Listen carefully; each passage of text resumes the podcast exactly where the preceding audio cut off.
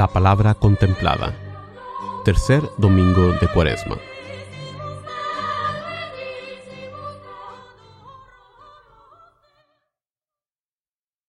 Lectura del libro del Éxodo.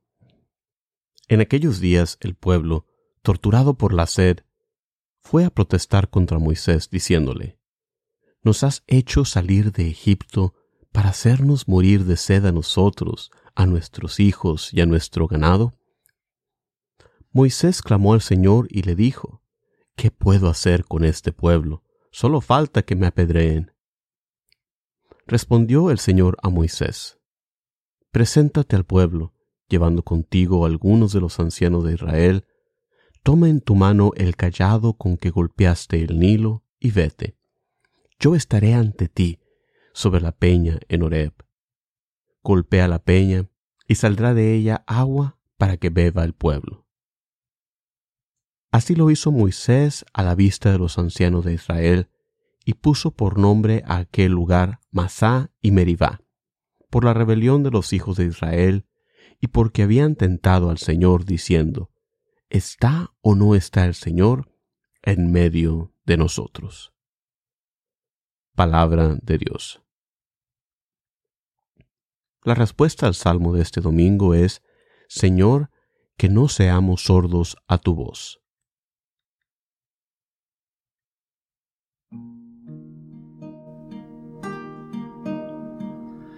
Que no seamos sordos a tu voz, Señor. Lancemos vivas al Señor,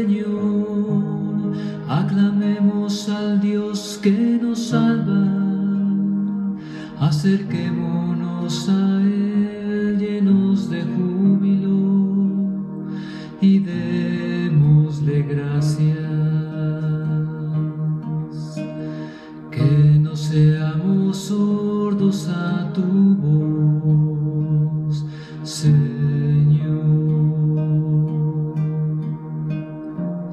Adoremos, entremos de rodillas delante del Señor, pues Él es nuestro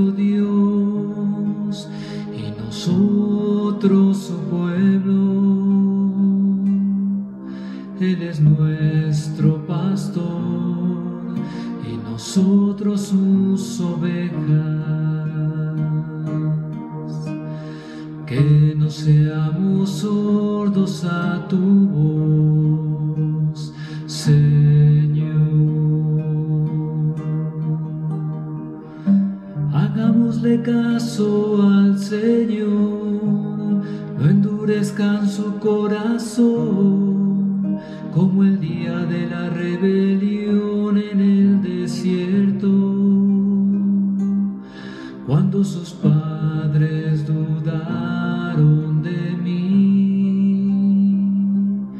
aunque habían visto mis obras. Que no seamos sordos a tu voz, Señor.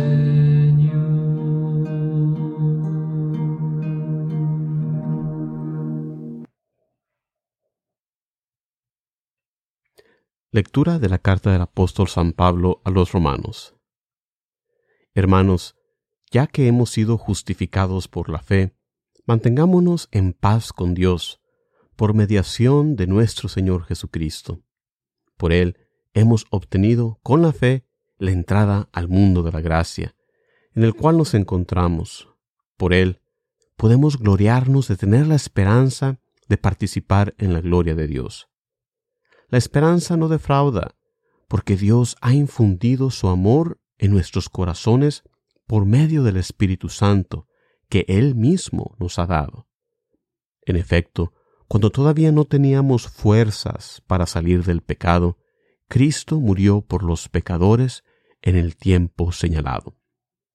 Difícilmente habrá alguien que quiera morir por un justo, aunque puede haber alguno que esté dispuesto a morir por una persona sumamente buena. Y la prueba de que Dios nos ama está en que Cristo murió por nosotros cuando aún éramos pecadores. Palabra de Dios. Alabanza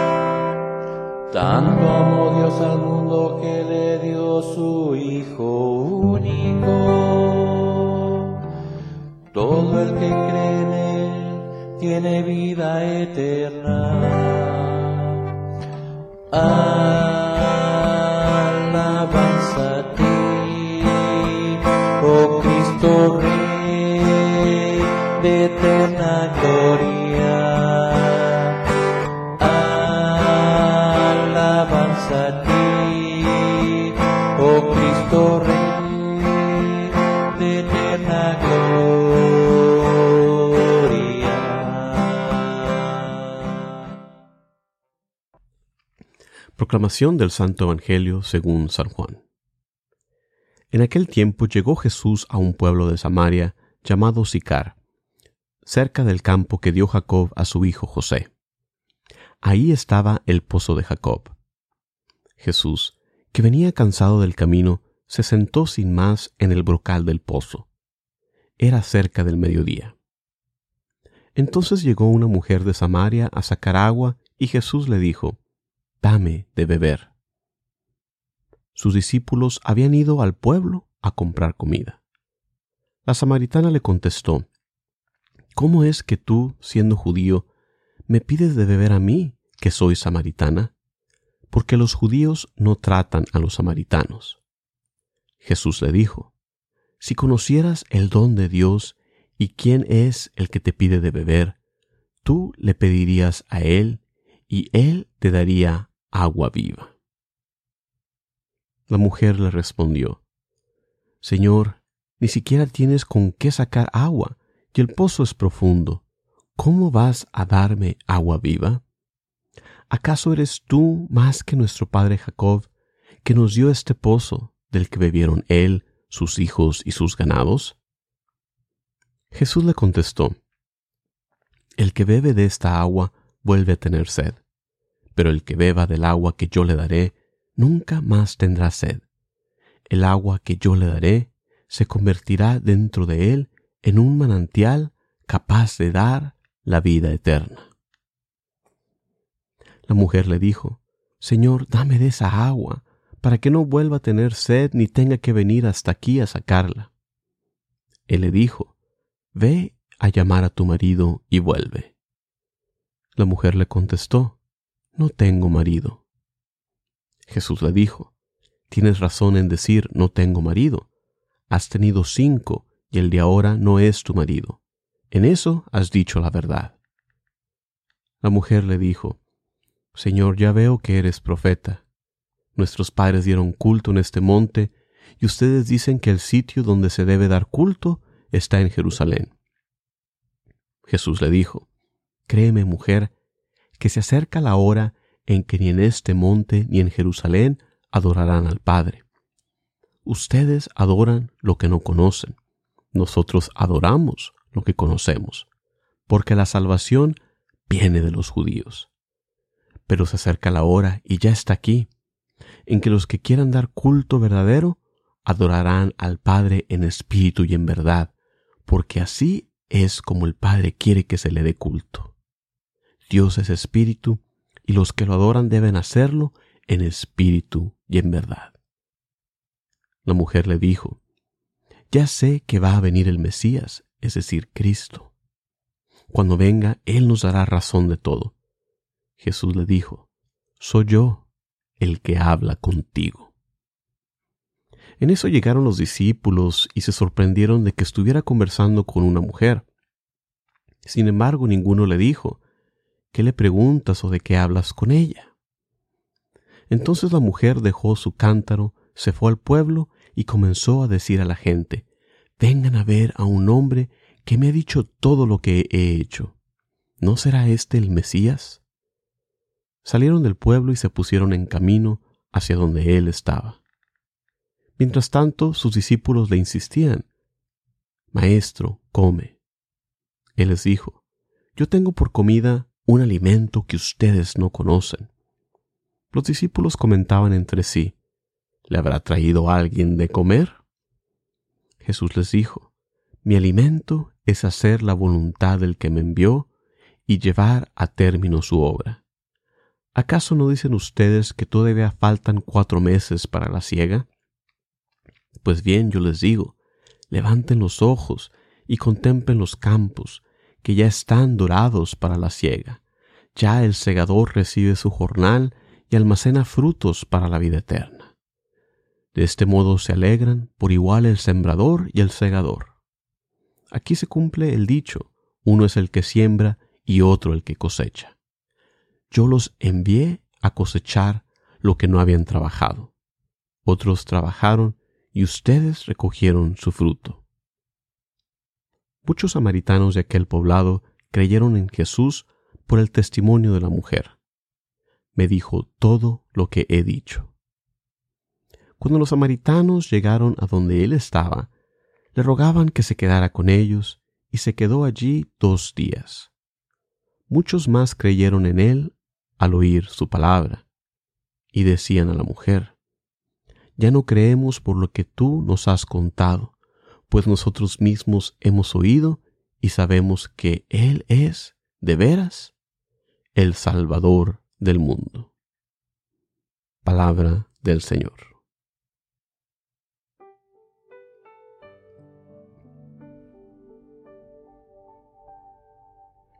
Hola, ¿qué tal? Muy buenas tardes, mañanas, noches, donde quiera, cualquiera que sea la hora en que te unes a nosotros en esta reflexión. Qué bueno que estás aquí con nosotros mientras contemplamos la palabra de Dios que nos ofrece la iglesia en la lectura de este tercer domingo de Cuaresma. Mi nombre es Juan Carlos Moreno, un gusto, un honor, una gracia estar aquí contigo. La primera lectura describe el pasaje donde el pueblo de Dios recién liberado de Egipto, murmura contra Dios al padecer de sed. Ante esta dificultad inicial, se le olvida al pueblo los grandes prodigios que el brazo poderoso de Dios había realizado en su favor para liberarlos de la esclavitud. El Señor les demuestra con otro prodigio su amor y su cuidado para con ellos. Dios ordena a Moisés golpear una roca con su callado y al hacerlo brota agua abundante para saciar la sed del pueblo. Este pasaje nos recuerda lo que sucede con Jesús, nuestra roca de la salvación, al ser golpeado su costado. De él brota su sangre y su agua. Su sangre que es la Eucaristía, alimento espiritual para nosotros. El agua es el agua del bautismo que nos purifica y nos da la salvación. Un par de mensajes que podemos derivar de este pasaje en esta cuaresma. También tú te puedes preguntar en los momentos difíciles que causan duda, ¿por qué me sacaste de Egipto? Podemos poner esa pregunta a Dios ¿Por qué me sacaste de mi vida pasada de pecado para seguirte a ti? El segundo pensamiento es la respuesta. Así como Dios proveyó de todo para su pueblo, así también Dios cuida de ti que has salido de la vida del pecado. Basta que como Moisés nos volvamos hacia Dios y le dirijamos nuestras necesidades en oración. ¿Para qué me sacaste de Egipto, Señor? ¿Qué quieres hacer conmigo? ¿Cuál es tu voluntad? Para todos nosotros esta voluntad está ligada a proclamar la buena nueva del Evangelio. Hay que discernir dónde nos quiere Dios en qué ministerio, en qué servicio quiere que sigamos esta vocación.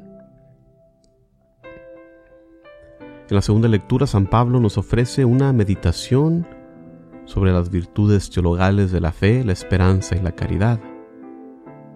Estas tres virtudes actúan en nosotros para ayudarnos a crecer en la vida de gracia y nos dan los frutos de la paz, la confianza en las promesas de Dios y últimamente nos permiten el tener en esta vida una porción de la vida misma que Cristo nos abrió por su muerte en la cruz.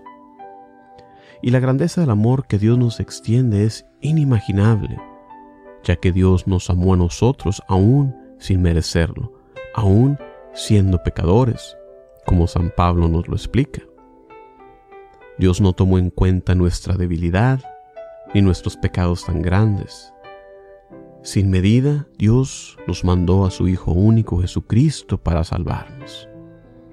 ¿Y nosotros cómo respondemos a ese amor? No vaya a ser que se nos acuse de ingratitud en el día del juicio, mis hermanos y hermanas. Hay que ponernos a reflexionar y saber responder con amor al amor que Cristo nos ha demostrado en la cruz.